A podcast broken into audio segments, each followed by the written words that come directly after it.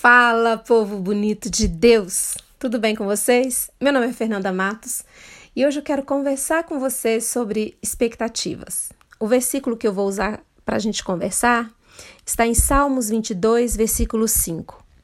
Clamaram a ti e foram libertos, em ti confiaram e não se decepcionaram.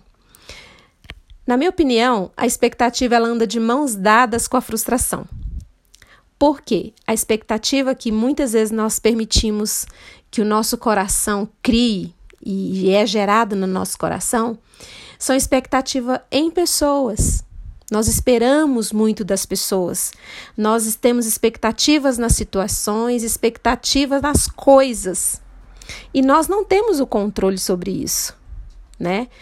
E eu, eu acho muito injusto quando a gente coloca expectativa nas pessoas, porque aquela pessoa não sabe o que se passa na sua alma, não sabe o que, que a nossa alma anseia ou deseja. Quem sabe disso é o nosso Criador, é Deus. Deus é o único que sabe o que, que a gente realmente precisa e realmente anseia.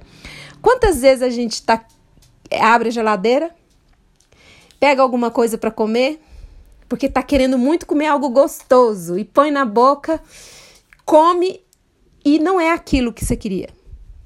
Você achava que era um. Se você, você tá com uma ansiedade, porque você quer comer alguma coisa muito deliciosa e você come aquilo que você acha que, que seria aquele sabor e você come e você sente que não era aquele sabor que você buscava. Porque é algo da sua alma, é algo que somente Deus sabe o que, que é.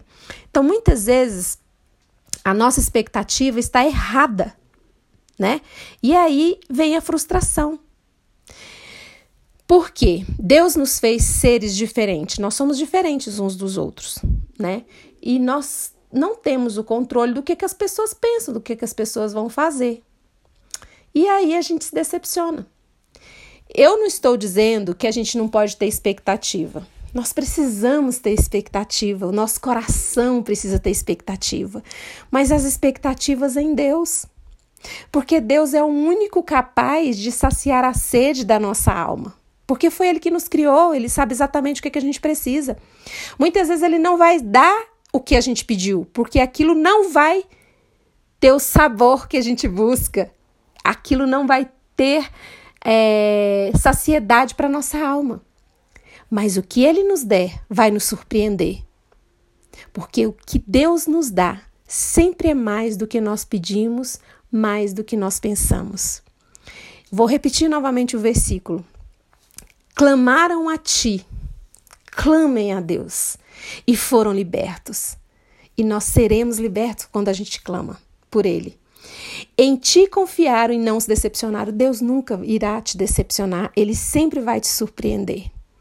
Então entrega o teu caminho ao Senhor, confia nele e o mais ele fará. E o outro versículo é: Buscai primeiro o reino de Deus e a sua justiça, e as outras coisas vos serão acrescentadas. Que Deus abençoe você.